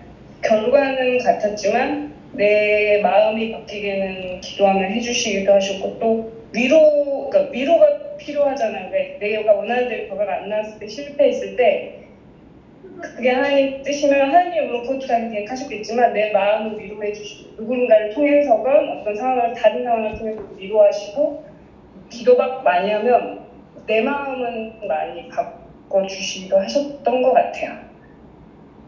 네, 그것도 네. 이거랑 비슷한 건가? 그리고 마찬가지에 맞는 말씀이고 전적으로 동의하고요. 마찬가지로 기도하고 하면서 뭔가에 확신이 드는 경우가 참 많이 있는 것 같아요. 그러니까 기도 안 해도 똑같은 일이 벌어지거든요. 근데 거기서 제가 미스하는 거는 끊임없이 제가 아 그때 기도했어야 되나 좀 더 기도했으면 내가 좀 더 좋은 결과를 이룰 수 있을까 있지 않았을까라고 하는 후회나 이런 것들이 많이 있는 것 같은데 기도하고 하면 똑같은 상황이 벌어진다 하더라도 아 그래 기도하고 하나님께서 이 상황 가운데서도 이끌어 가신다는 것을 믿게 되는 어, 그런 유익이 있는 것 같아요. 그러니까 똑같은 어, 상황이라 할지라도 그러니까 똑같은 길을 가는데 기도한 사람은 그 길을 가면서 어떤 믿음과 소망을 가지고 걸어갈 수 있는 반면에 똑같은 길을 가는데 그러지 않은 사람은 늘 계속 불안해하고 두려워하고 초조해하면서 그 길을 가게 되는 그런 차이겠죠.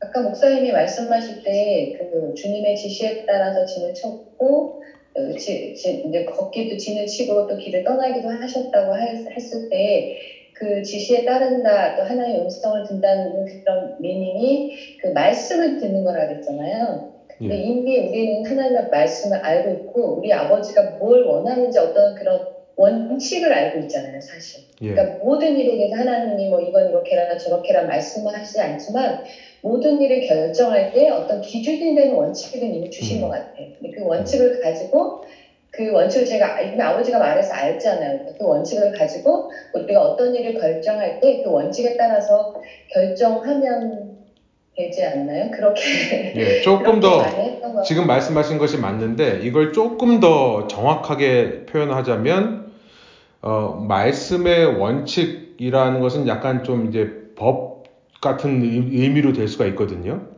이거 해야 된다 말아야 된다.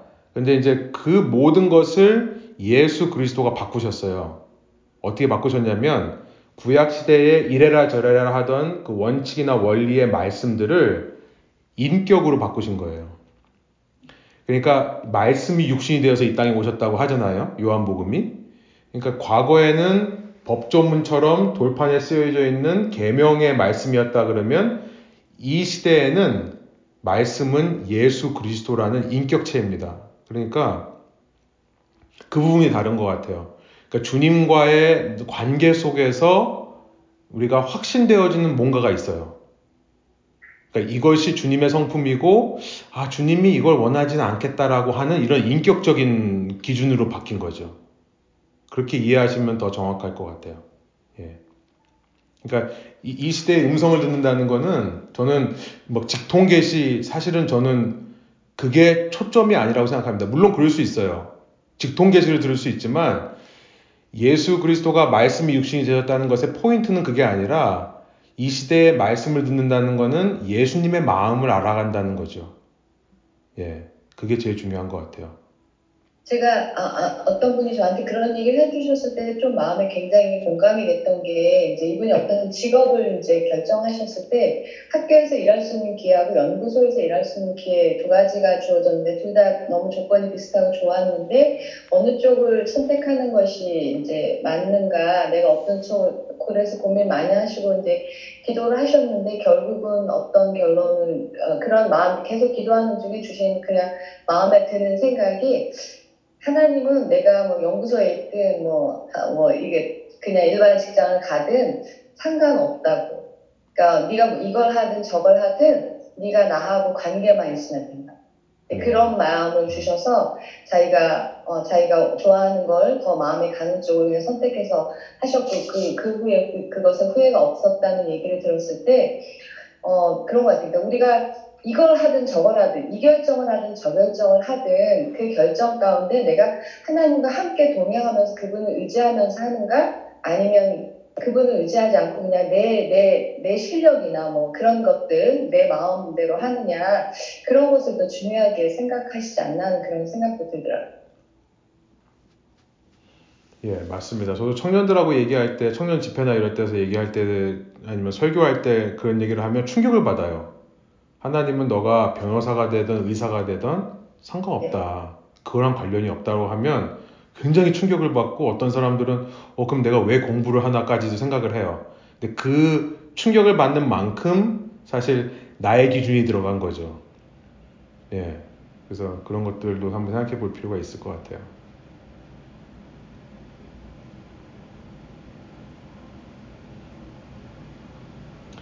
예, 어, 나와주셔서 감사드리고 지금 시간이 얘기하다 보니까 많이 갔는데 그렇죠. 앞부 항상 그래요. 앞부분보다 이 부분이 더 좋은 것 같아요. 제가 좀 더 짧게 아, 자꾸 짧게 하려고 그러는데 예, 짧게 좀 해서 어, 이 뒷부분을 좀 더 해야겠다는 생각이 좀 더 듭니다. 아무튼 어 저기 하진인가요?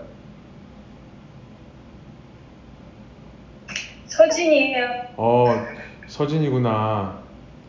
공부를 왜 해야 되나 해서 깊이 공감했어요 방금. 아 그래요? 예.